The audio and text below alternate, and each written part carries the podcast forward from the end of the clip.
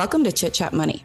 On this show, hosts Ryan Henderson and Brett Schafer interview industry experts and riff on the world of investing.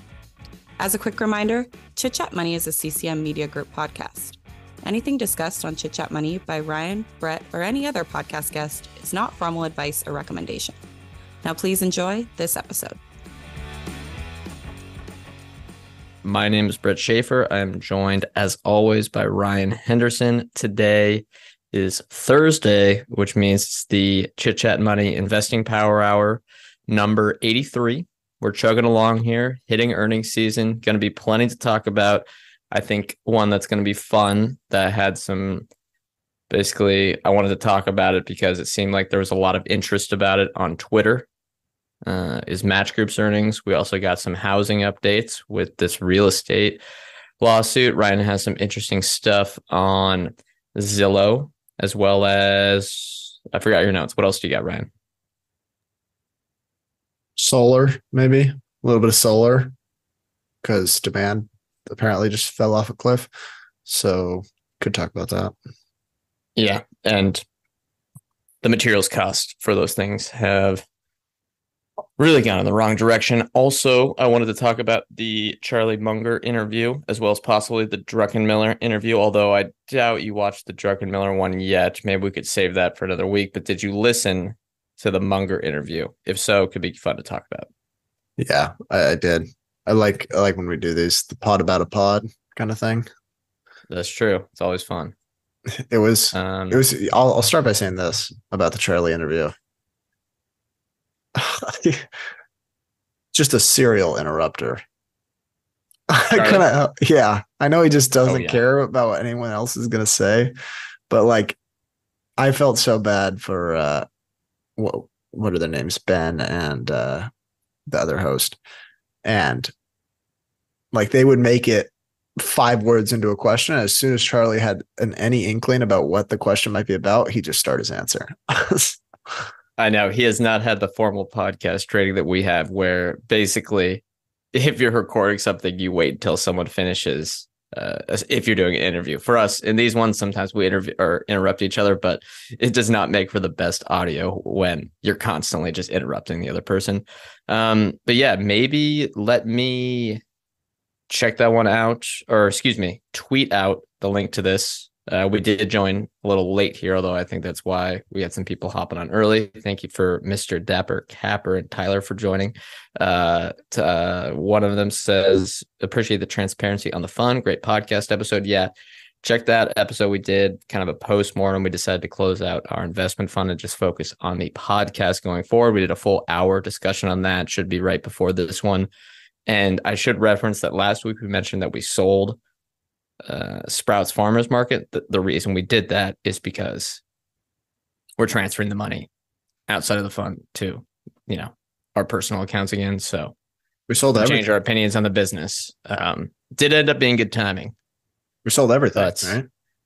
That's what I mean. It's because we sold everything. So that's when we mentioned that last week. Someone had a few a few people reached out about questions about that. I just want to clarify. Has nothing to do with the business, just kind of timing. We're in a weird limbo period there. But let's get into it. I think it'd be fun to talk about the Munger interview first, since it's on top of mind. I'm going to tweet out the link and we'll get right going here. Yeah, as Tyler says, it's kind of podception when we talk about another podcast, but like always great content, still incredibly wise, especially for someone that's about to turn 100. But I just the the interruptions make it kind of hard to listen to, to be honest. And it's I, I, did find it funny that there was like that third guy. I don't know who he was. I don't know if he's like Charlie's like right hand man or something that would just like he would hop in and Charlie wouldn't interrupt him. You know who I'm talking about? Like that background guy that would just ask questions. I was like, I don't know who he is, but I'm I'm glad he's there because it like he was like the glue for that whole show, like stitching the whole yeah. thing together. Uh, as far as content goes, I thought it was pretty. I thought there were definitely some funny tidbits. I liked when they asked about like whether or not the hot dog thing was real, whether or not, uh, what's his name, told told them not to raise the price of the hot dog. I'm sorry, my my Costco history is not up up to par with most people's. Uh, and Charlie's like, I don't know. I don't think that's really a board matter, a board meeting matter. So yeah, it's probably fair. I'm trying to think of other ones. I didn't really take like any mental notes. So, and any other content that you thought was like good from the pod? I, I thought it was interesting when they talked about he was pretty frank about John Malone and the the he said I didn't like his manipulations, which I think he great, speak great manipulator, about. right? Isn't that what he called? Yeah, and I, I don't think that is too far off because he, uh, if you kind of look at the results of some of that, yeah, there's a lot of history of him doing things that may or may not have been uh, selfish or misleading to some of some shareholders. I'm trying to think of the other stuff. He, I, I mean, think- he generally he talked his book a lot of the, yeah, like the same stuff that he usually talks about. BYD, China. BYD. He said BYD was the guy's a genius, which I guess makes sense given how fast they've been growing. Yeah. Yeah. Mm-hmm. I thought it was kind of interesting that they also asked about like, do you think you and Warren would have done better with a little leverage kind of thing? He's like, yeah. And they're like, do you think you could have blown up? He's no. Maybe you should. yeah, that's true. that's true. Uh, that is interesting. How they could have been twice as rich or something if they decided to use some leverage. I mean, they could of the last like what, what leverage years though, they could have taken out a lot well, I mean, I mean, I'm uh, sure. For example, didn't they raise? Didn't they raise some debt in Japan, like denominated well, in the yen or something like that? Yeah, yeah. I mean, of course, and they, they've done that from time to time. But they could have raised tons of debt over the last ten years and just plowed money into buybacks and run a, you know, not as conservatively run. They could also have been doing that uh, uh, throughout time. But I'll let the Berkshire experts kind of maybe analyze what they mean here uh, in that regard. We've got some other comments here from Andrew Marshall over from the mindset. oh God, why? Yeah, why, I always have it either mindset capital because there's another thing called mindset capital and then capital mindset. It's capital mindset, not mindset capital. Says we've had some pretty big interviews lately. Rick CEO and the Bear Cave. That is true. We had an interview with the RCI Hospitality CEO that came out this morning. I would check that one out. And he said, uh, We have a question from Tyler. What did you guys think about Munger's commentary on power laws and investing in investing and swinging huge when you get a good bet? Yeah, I think he's they, they, that's kind of what the talk is book thing. I probably heard him say that 10 times or read about it 10 times. He seems to hit that in every interview. He's definitely right there. But you got to be pretty sure it's a good bet. So it I don't think you can say, hey, I've been studying investing for a year.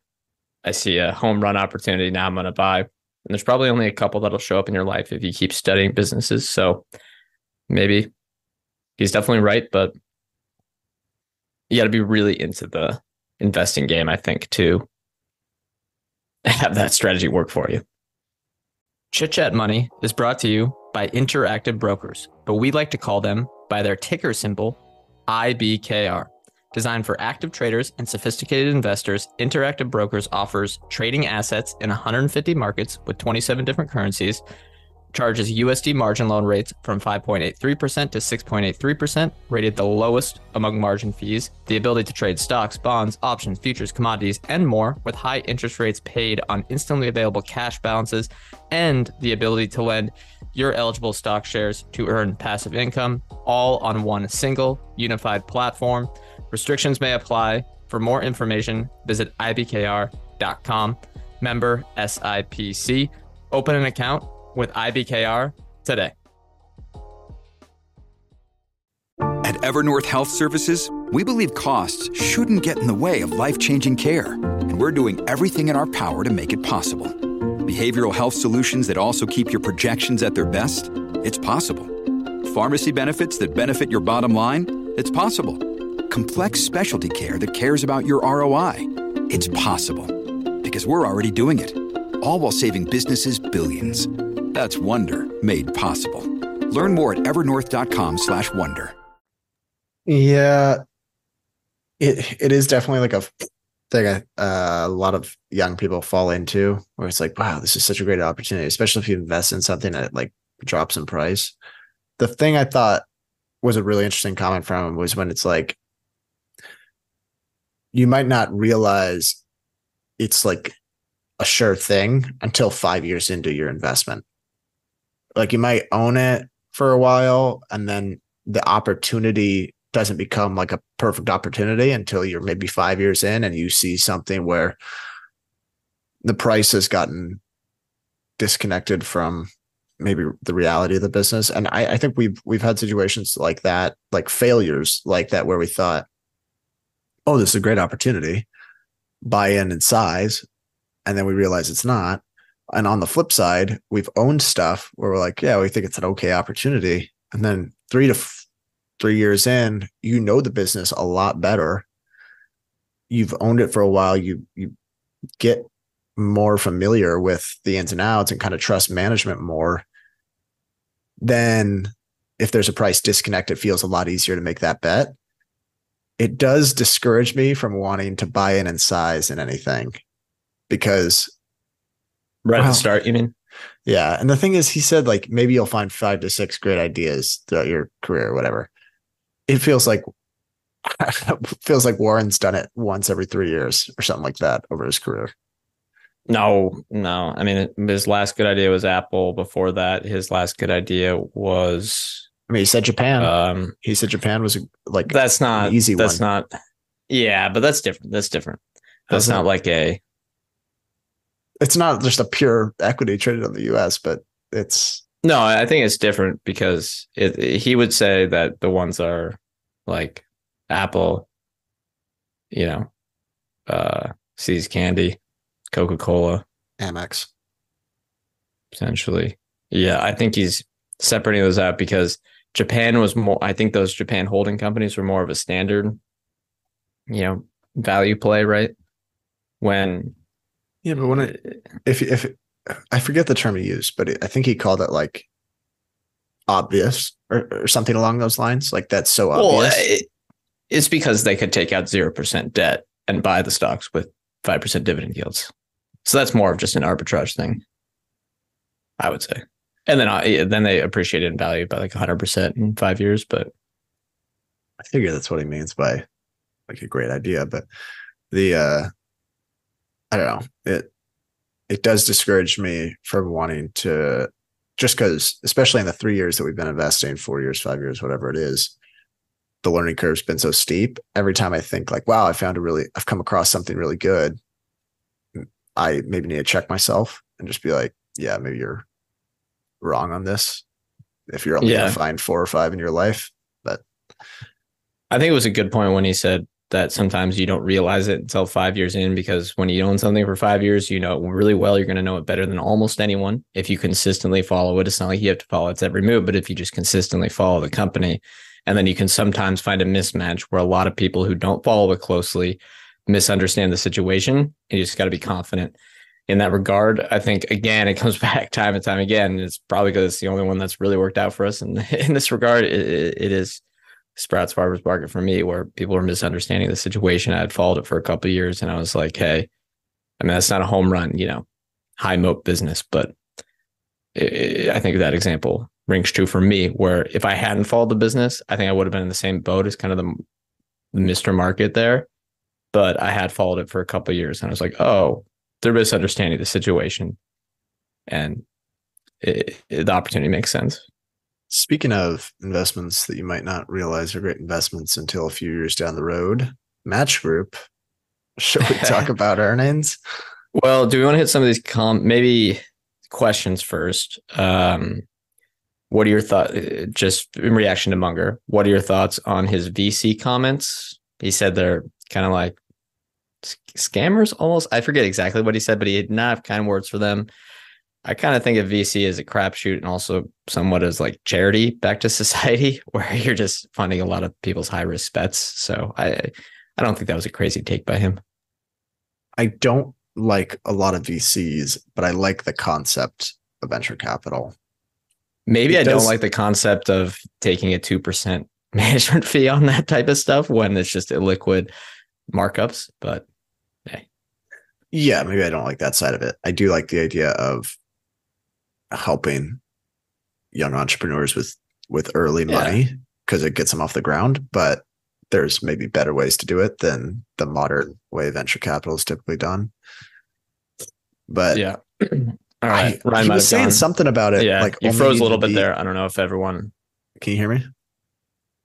but yeah, I can hear you now. You, you might have right. froze a little bit there, but I think people understood what you're meaning. Whatever. Let's leave it. Yeah, yeah. He kind of had he rambled on VC, so I don't remember. I mean, didn't have high praise. I remember him saying like at one point it wasn't needed, but like the industry. But I think it's hard for a lot of entrepreneurs to just get off the ground with without capital. So I don't know. I think there's Yeah. certainly And the last 10 years, there's been a lot of, I wouldn't call them necessarily scammers, but I think a lot of listeners know there's the ones that may have been, they're kind of hype guys, right? Like eh, we, we all know that. And they get into trouble. And during the bubble, you can get into trouble. But I, I still think it's a great, it's still great for the, you know, the world. All right. Other question. You talked about the five year, uh, owned or five every five year events. Do you think, or we have a question here from Tyler that says, Do you think Berkshire is having another one of these with Occidental Petroleum? Maybe.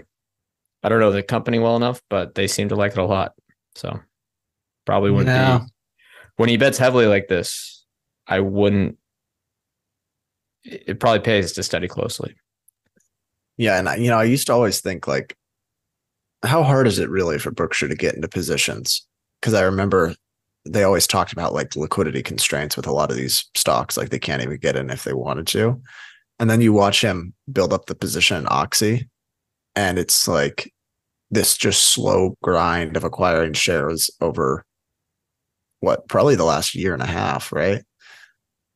Or, don't know if or maybe longer. I, I don't follow it that closely, but could even be longer. I mean, it'd be nice to have that much money, but that would be a little annoying. To like, you're like, yeah, this is a good idea, but it's going to take us two years to get a position. Yeah, that part would be Eh, frustrating. Yeah, and he said he I forget the person's name, but they talk about the trader they have. So they have I think a dedicated guy doing this type of stuff that basically implements all the trades for Buffett and the team. And I think that's quite interesting. That guy would probably probably be a fascinating person to interview. That guy, especially after Buffett passes on or something like that.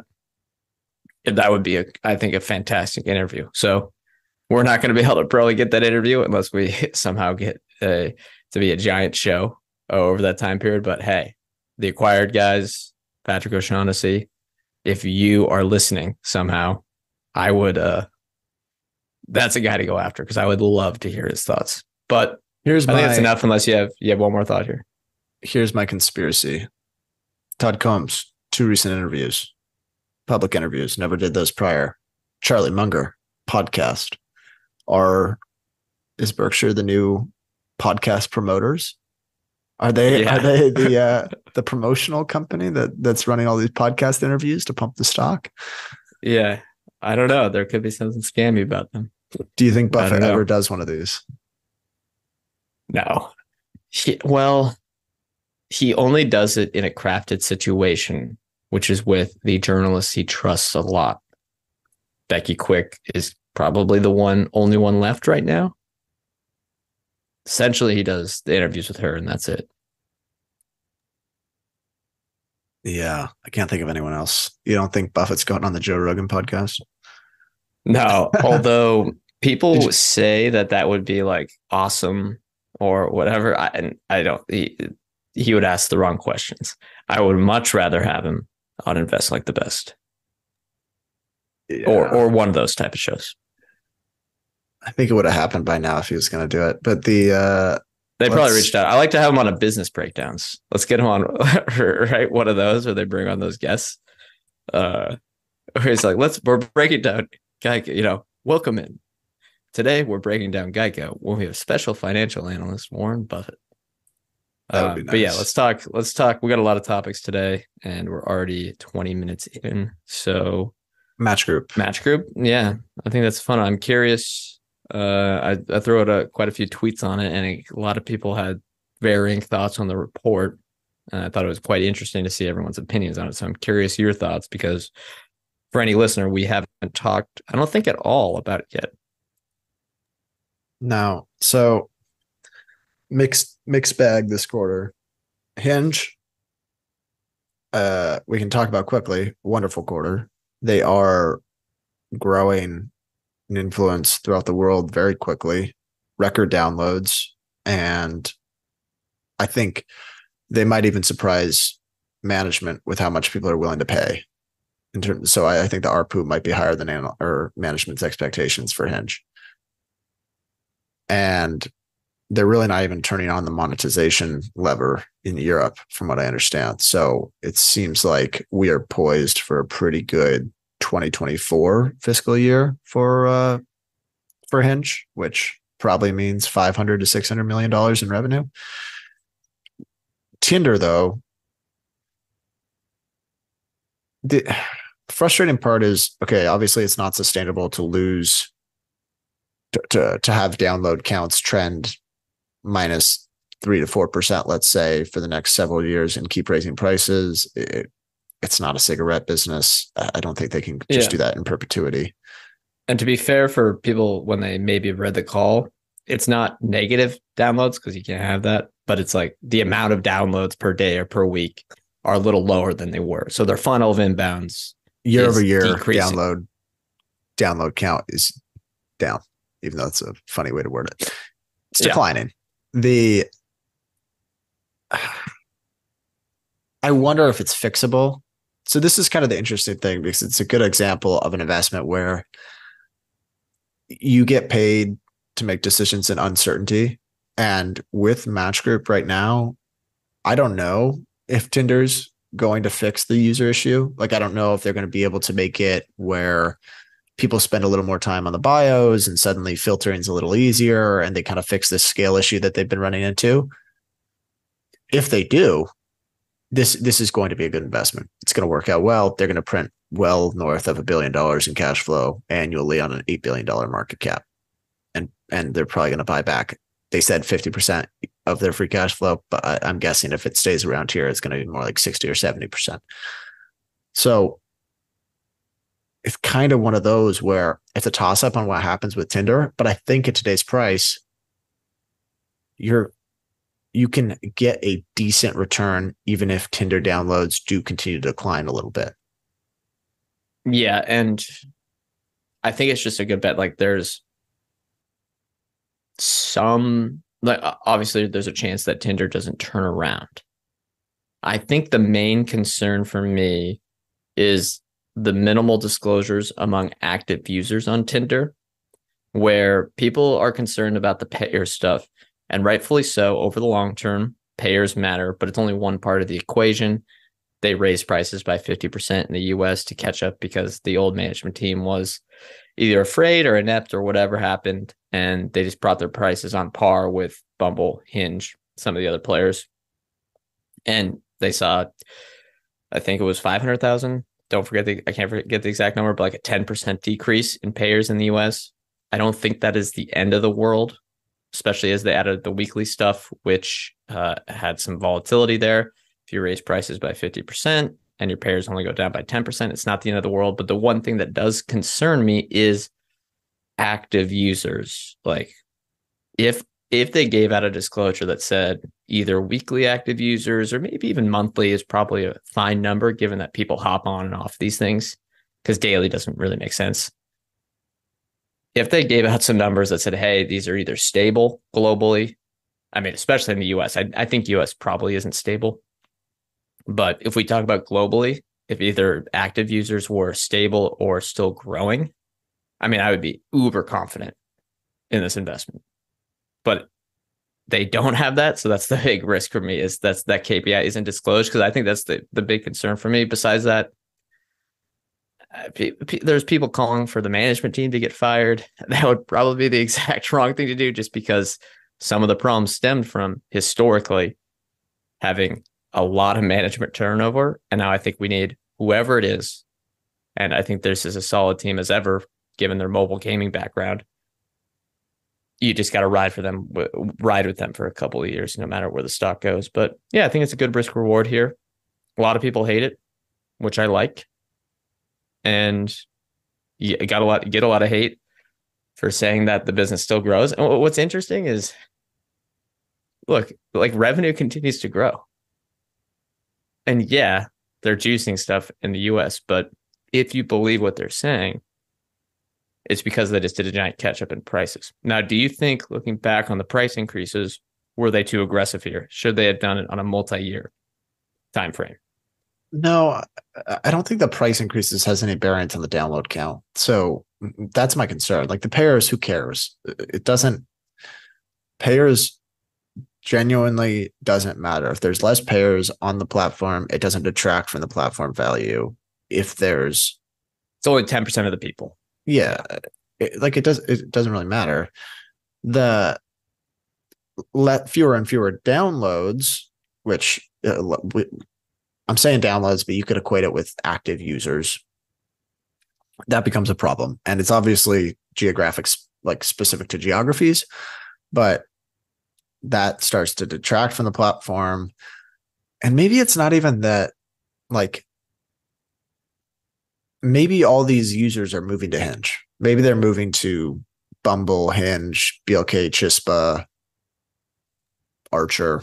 Probably not that much an Archer. I do find it cool that Archer, within like three months of launch, is basically two thirds of Grindr already. Yeah, da- yeah. From a download, download count perspective, intake. Yeah, and uh, downloads aren't exactly equivalent to users, but it's it's the most important intake so it, it's it's a very important KPI. That's why Ryan's for any listeners is is harping on it so much. Yeah. It's frustrating, but I think you're right. Switching the executive team is not the right thing to do here by any means. And I would be ve- actually, you know what, if they did switch the executive team, I would probably be reluctant to own the business here because it does feel like what we're seeing today, let's let's call it 5% declines in active users is a guess in, in the US, let's say, year over year. That is from previous management errors. That is not from Bernard Kim not doing a good enough job revamping the product. I think the changes they're making today, I saw one of their recent ads where it's like, have your friend select uh, swipe for you. I don't know if you've seen this. Like, have your friend swipe for you. It's like TV ads. I think that's a great way to attract women to the platform, which the easiest way to attract men to the platform is to attract women to the platform. So I think that's a great marketing tool or a great kind of advertising route. And it seems like they're making the platform safer, at least from what I'm hearing. So I think they're taking the right steps. Also, if they can really start, they talked about surveying their user base where they're going to start to ask questions like, Hey, do you like whatever? Uh, do you like drinking? Do you like, you know, asking all these questions to basically get some data on them so that they can help users filter their searches. That will help them kind of get on par with i think hinge in terms of actual functional use cases as opposed to just people going on there for two days and having so many people on the platform that it almost ruins the experience. Yeah and then having that data that comes in will be good for the ai matchmaking stuff as well which is basically it's not super complicated. You just have the right data and then surface the proper people for the the other person. So yeah. I I I, I, I see no reason to to sell my own shares, my personal account right now. Uh, I could sell at any time though, so uh, this is just information. I uh, I, I like I like. What would cause you to sell? So what would cause me to sell? Well, here's what they're saying today that they're going to recover the download numbers given the marketing campaigns and given the revamp and all that stuff. And they expect that in 2024. They also expect Hinge to continue to be about a 40% grower, give or take. I think that's what would be my expectations for 2024. And then they also expect Tinder to grow about 10%, give or take, with FX, foreign exchange be a headwind. They also expect payers to stabilize so, conversely, if most of those things don't happen, I, I would be out because Yeah. the if you look at the financials, the business doesn't look to be in the worst shape. They're going to have the cash flow coming in from the Google settlement, where essentially their free cash flow get a little bit of a bump, and they should have that. Uh, you got a nice chart on the conversion ratio that should recover. It has recovered from the litigation. I think a lot of the stuff's behind him, and they've I think improved greatly on their capital return strategy. After I think a lot of people, such as us, yelled at them for about six months about how dumb they were being with buybacks. Yeah. Do you think the okay, so the acquisition of Hinge looks brilliant, right? You pay $25 million for a business that's now generating $400 million in revenue annually. Great choice. Great, great decision of uh investment. Do you think the Hyperconnect X's out that because they spent Mm, 1.7 billion, right, on Hyperconnect?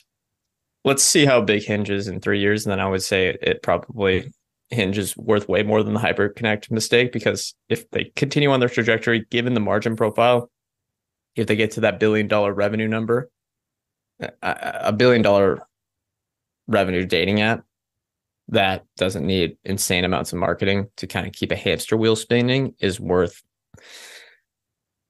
what would you say at least five six billion dollars Yeah. I just think about it like this. Okay. Seven and a half billion dollar market cap for Match Group today, eight billion. Do we think they can generate a billion dollars in free cash flow at least a year for the next four to five years? That feels very achievable to me. And if they can return a lot of that in buybacks, it's hard to see how this doesn't work. Yep. And they'll probably pay down a little bit of debt given the interest rates. They kind of hinted on that.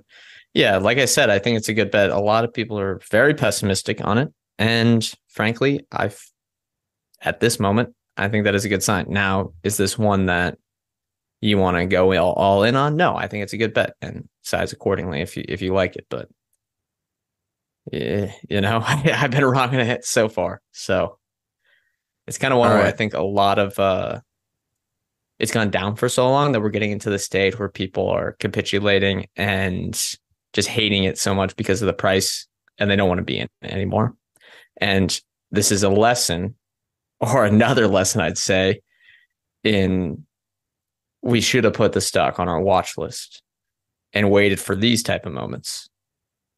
And Oh, yeah. that's, you know, Yeah, that was a mistake. Yeah. The it okay, let's let's pivot because we can yeah, talk about we can talk about it for the rest of the show, but yeah. Zillow, I want to talk about real quick, and then this can bridge into our housing discussion or the the the news from this week.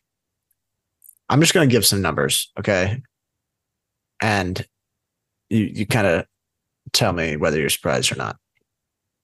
Over the last 10 years, like if you're looking at Zillow in 2013, and I told you that Zillow, which has 50 million unique monthly visitors, which is huge, it's like the biggest real estate platform at the time.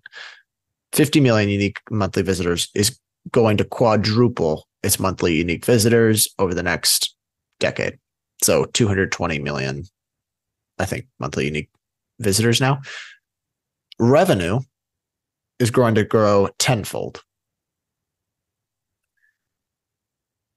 And they will, like, what do you think the total return would look like on that? On a business that's Yeah. kind of like th- they're losing money, but they're not, you know, the path to profitability seems to be there. If I told you they're going to 10x revenue and and 4x users, what do you think the total return would be? I'm not sure what the Yeah. valuation was like, but Yeah, and I wonder revenue per share. It's a bit of a leading question, but I would expect it to be up. I don't know, at least Yeah.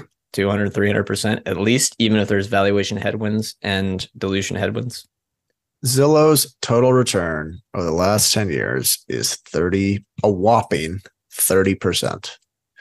Let me Yeah. actually, it might be lower today. I think they're down 5%. Zillow total return 10 years normalized. Nah, 30%. Okay. I want to do market cap though, because this is kind of interesting. They have added original tenure. They have added, it looks like about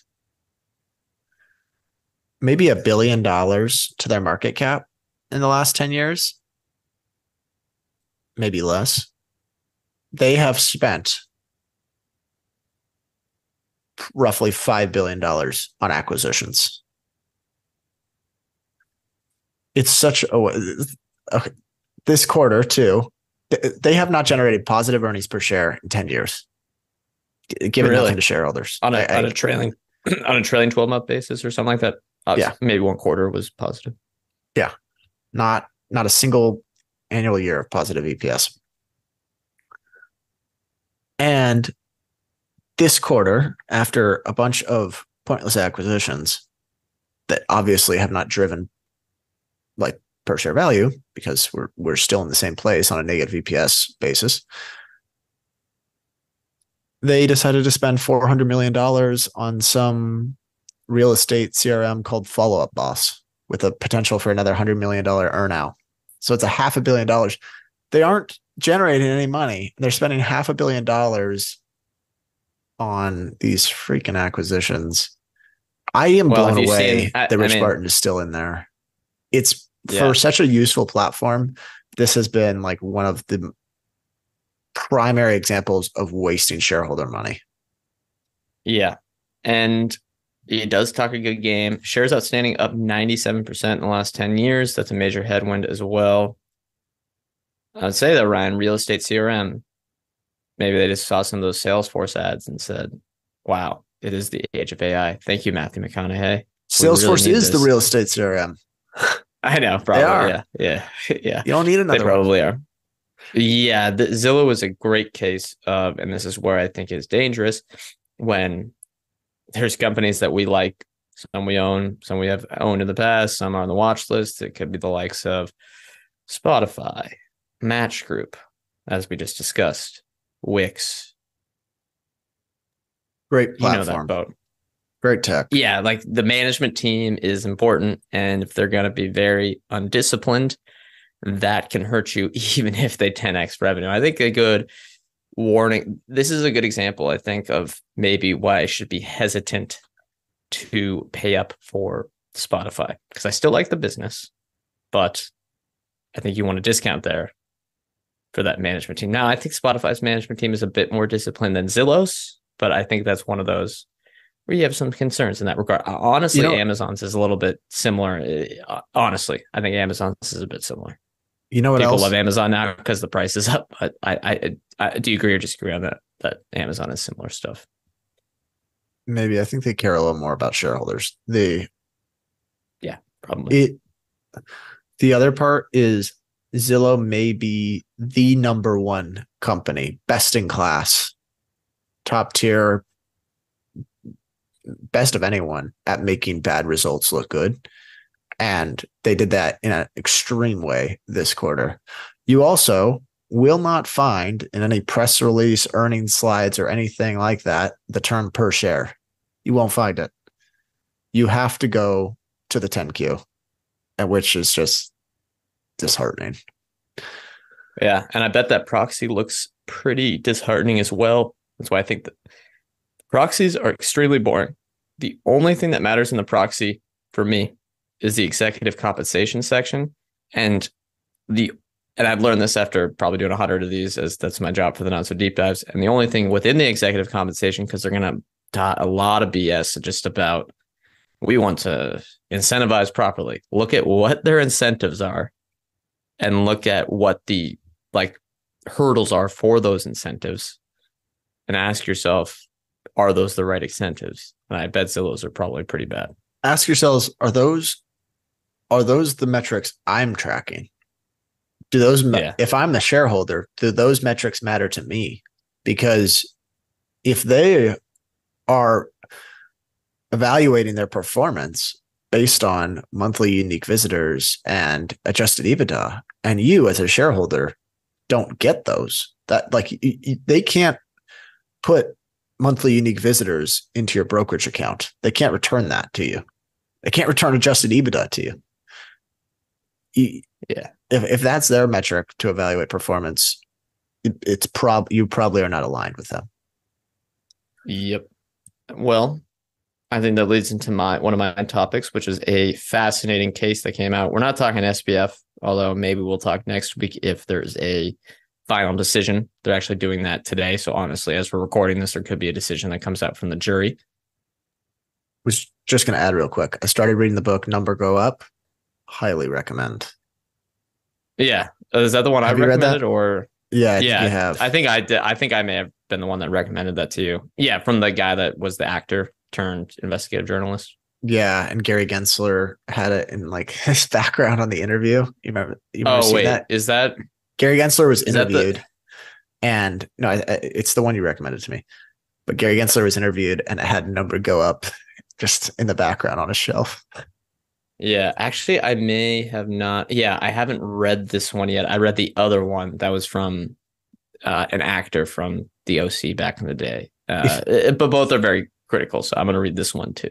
I'll say if you were like skeptical of the crypto market, uh, if you were at, at all critical and it was kind of frustrating to you to see everyone like loving it, even though you thought like, what the hell is going on? This is like the perfect book because the first two, like the first two chapters, they go, he goes to the Bitcoin conference in Miami as like, just like an onlooker he's like, what on earth is happening right now? There's some really good anecdotes from that whole Yeah. conference. I'm going to read that one. Yeah, and it, as someone who follows this industry, that industry much too closely, and probably just waste time because I like learning about it. It is worse than everyone thinks. But let's move to real estate. Collusion in real estate commissions. I thought, well, personally, I loved this verdict because I really hate the real estate leeches, as we might call them, the people that just leech fees and provide no value. Um, but it was a super interesting case on selling costs and real estate agents. So the context is that a Kansas City jury found the National Association of Realtors, NAR, and others like them guilty in price fixing and collusion for commission rates on selling costs. The exact details may differ. I'd look up all the details yourself, so I'm not just going to list them off on here. The damages are $1.78 billion with a potential to 3x the payout to the winners, which which is they call something like treble damages. I think it's just kind of the rule for a case like this is, is kind of the 3x thing.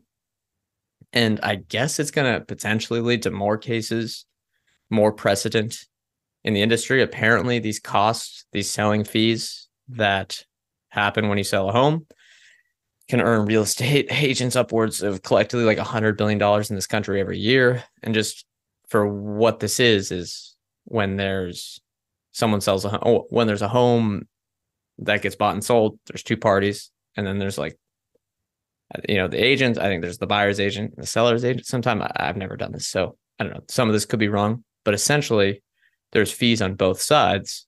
The buyer has fees, the seller has fees, but a lot of times the seller pays a fee, and a lot of the times, apparently, these fees have been fixed, and the jury ruled that it was anti-competitive.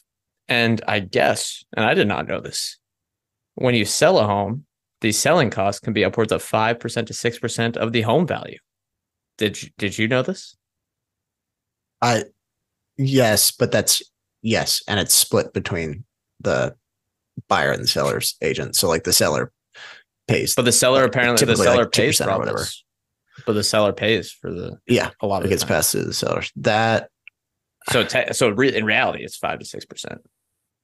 and there was stuff that was like there are people that said said like yeah it's it's a cost but it's going to be a lot costlier to try to do it yourself because you're going to make mistakes i'm like that is exactly what someone who wants to take the fees wants to say the That's what uh, the incentives would say. Well, it's interesting. i'm sure there is they, i mean they do provide some there's some value like they uh, having a buyer's agent and a seller's agent at least you know someone is in your best interest can you hear me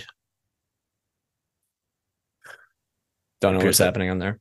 I think you froze for like 10 seconds there. Yeah. Sorry. Ryan's got bad internet today. Uh, but I hope that was funny for everyone. Okay. Maybe it was mine, honestly. But I think it might what were you saying there, Ryan?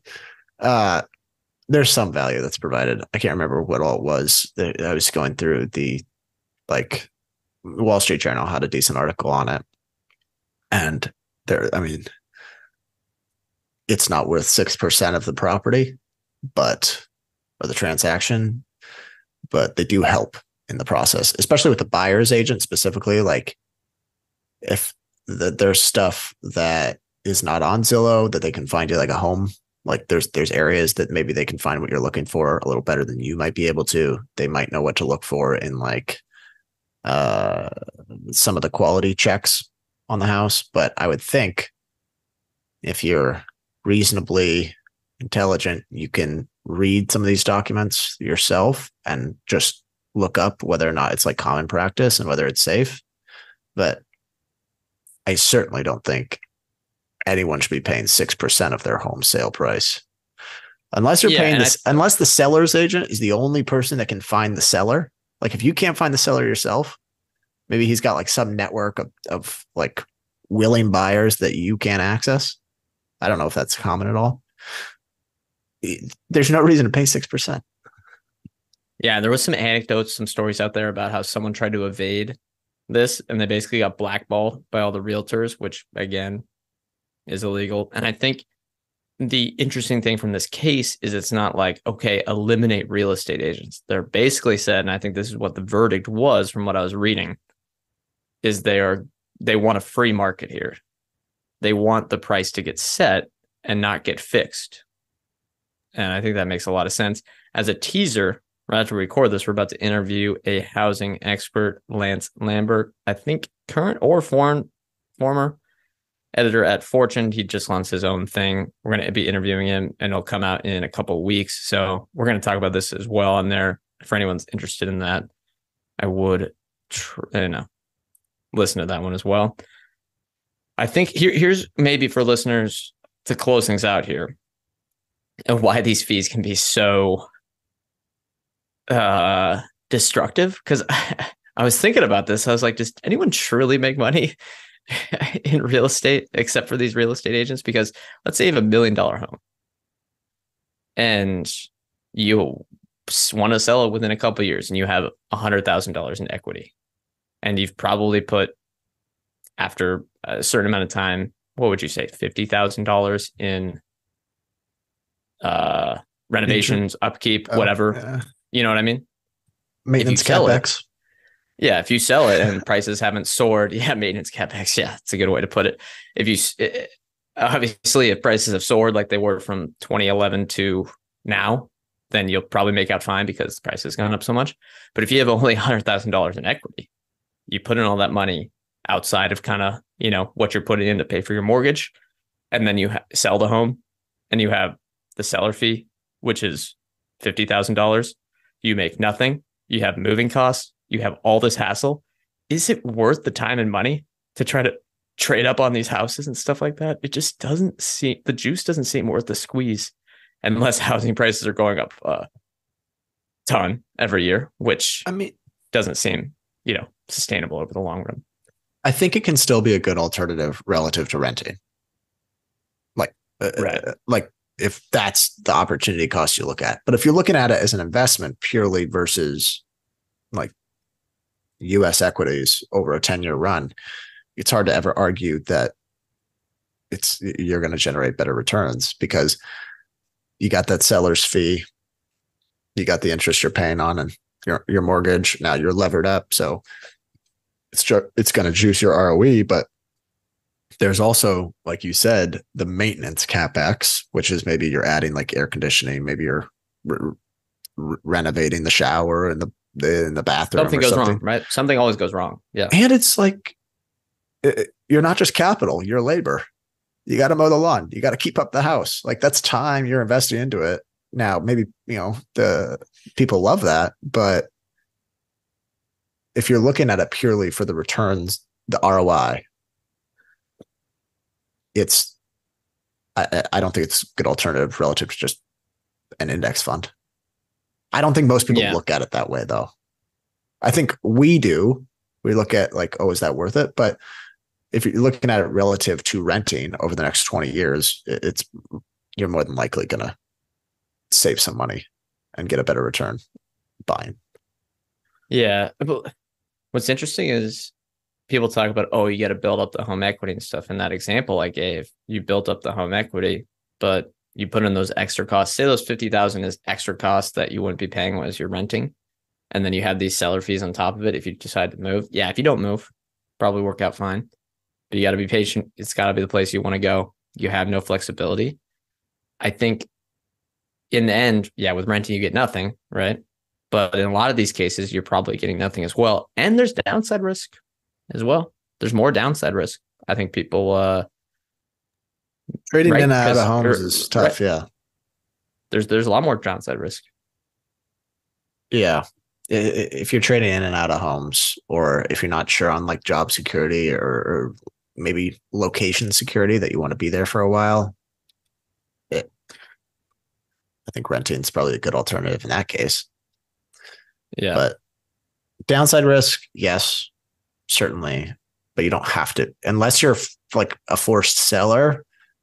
You don't have to sell it at these lower prices. You can just opt to stay in your house, which I think most people today are doing. That we're thinking about maybe selling over the last two years, and now their neighbor's house didn't go for as much as they thought their house was worth, and all of a sudden, like, yeah, I guess we're going to be here for the next five to ten years.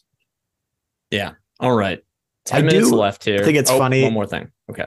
I think it's funny how many people say like once rates come down, I'll do something. It's inevitable. Like it's a like it's a guaranteed thing. Like, oh, I was thinking about buying a car, but I'll wait for rates to come down. Like uh oh, you got a direct line to Jay Powell's future. Yeah, you got a direct line to Jay Powell's future brain, huh? Yeah. His brain in 2024. You got a you got a direct line on what he's thinking. yeah, that, people are it's maybe just hope wishful thinking. All right. if the, if? GD, if, if unemployment stays low and GDP is still rocking, like they're not lowering rates. 10 minutes left. you want to talk about the Druckman? Sure. Speaking of macro, we'll probably not have any strong opinions on this, but it was a good interview. If anyone ping us, we'll send you the link. Uh, I actually only watched some of it. Ryan, you said you didn't watch it. Uh, first off, I think he thinks he spoke about how corporations and individuals extended all their debt. Speaking of those mortgages, right? At low interest rates when they could but he thinks one of the dumbest things he said the he said this in the whatever 200 year history of the US Treasury was that the dumbest thing they've ever done is not extended their duration at low rates while the Fed offered it to them. This was when he was uh bashing Yellen, right? Yeah, yeah, and he's uh, Yellen was in charge at this time. Yeah, uh, it was an inter- discussion with Paul Tudor Jones, also another legend. I don't have that many takes on that, but it makes sense. I think I agree with him. I don't know. Makes I think sense. I agree on. I think I agree with Druck on pretty much everything, just because he seems really smart when he says it. So I'm like, yeah, you know, that, that seems sensible. He's a compelling man. Yeah. Uh, okay. Other quote. He said, I think this is fascinating. He, quote, for 30 years, I've never let my obsession with the deficit interfere with my trading. So he's kind of a deficit hawk. He doesn't like the federal deficit spending. Some people agree, disagree on that. You know, the reserve currency, modern monetary theory. Uh, I think it's Austrian economics, blah, blah, blah. What do you think about that quote? Separate the personal beliefs and gripes with how the country is run. And if you think a stock is cheap, buy it or a commodity. Yeah. It. I mean, theoretically, if we're extending our, if we're levering up more and more, it's a better environment to be buying equities in, right? Like, I don't know how it trickles all through, but for the U.S. economy, If you think it's going like, to cause you're- a you're bunch of, gonna uh, yeah, if you think it's going to cause a bunch of inflation, maybe you shouldn't get long gold and Bitcoin. You should get long Visa, MasterCard, Amex, and some financials that you think are quite healthy. yeah i mean if credit is stimulus in a way like it feels like it's good for the us treasury to a point uh, or for sorry, not U.S. Treasury for U.S. equities, um, and the U.S. economy. Yeah, at least to keep up with inflation. Yeah, if you think it's going to be highly inflationary, yeah. it's got to be hard though to like. I mean, Druckenmiller is different than a lot of people, just in that he's so active. It's got to be hard not to let your opinions on because it's not like it's not just politics. It's, it has weight on the economy. So if you think it has bearings on the economy, I'm surprised he hasn't allowed it to impact his uh, asset allocation in any way. Yeah, maybe it has. Maybe it has. But I remember Paul Tudor Jones in the interview said basically it impacted mine and it, over the last 30 years, and it's been detrimental for me. Now, here's the other thing that, and this is why he's the legendary trader. I will admit before this, I do not know much about bond trading. I do know one thing though when yields go up, prices go down. That's what I know. Uh, and he said, or Paul Tudor Jones was trying to kind of gas him up here.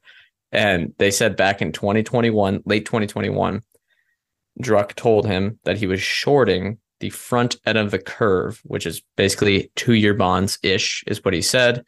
And he was calling it the greatest trade he's ever seen. To Druckenmiller was telling Paul Tudor Jones this. Well, literally immaculate timing because inflation was running hot. And then the Federal Reserve went on the fastest interest rate hike in history, and the yields on the front end of the curve absolutely skyrocketed.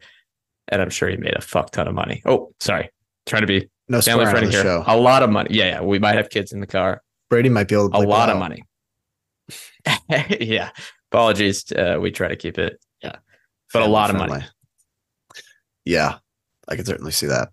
The it's funny how looking back on it now, it was obviously hindsight 2020, but inflation was quite hot and rates had not risen. And if I'm not mistaken, it was telegraphed that rates were going to rise. And maybe that priced it in, but it wasn't apparent. It wasn't. Look at it. It's like, oh yeah, duh, short, short the two year. Duh. It's like I guess no one looked yeah. at I I didn't think of that at all. Well, yeah, I guess we're not Druckenmiller. But uh, I still think we got to get those like chit chat money merch shirts of dr- like Drunken Miller, you know? Yeah. Maybe. And he's like, it's a cartoon of him chugging something. Yeah. Yeah. Our favorite, our favorite man, Stan Drunken Miller. Um, okay. We got like three minutes, four minutes. Solar, SolarEdge, Enphase. Tough reports. Basically, a whole bunch of cancellations from distributors and pushouts on or requests for pushouts. No one wants to install solar quite as much anymore. And turns out that there was kind of a massive bump in demand for this caused by Russia Ukraine Ukraine conflict. So did you see this coming? I did not see this specifically coming, but I have been weary over the last or cautious over the last couple years about these renewables companies, specifically anyone exposed to wind and solar, because of what I've basically learned about uh, the cost of these things, the input costs, how it's you know maybe not as sustainable as people think, and it's it's people were talking about it in a Moore's law perspective, which didn't really make sense about the prices coming down and stuff like that. And we've seen it. There's been a ton of news reporting, at least from what I've read. I guess it's not a giant story, but how wind projects, offshore wind in the United States, has this cost have skyrocketed. So the estimated cost of all these things are just going up and up and up. I, don't want to touch any in this market because it seems like the economics might be entirely subsidized. And do you want to really bet on government subsidies and basically where the political winds are favoring? Because we took out these political kind of favors that they're giving to the industry, how they're kind of pushing their hand on the scale to say go for wind and solar. And even in this case, the industry is not doing well at all. And I mean, how much value has been created in the renewable space, like not much shareholder value.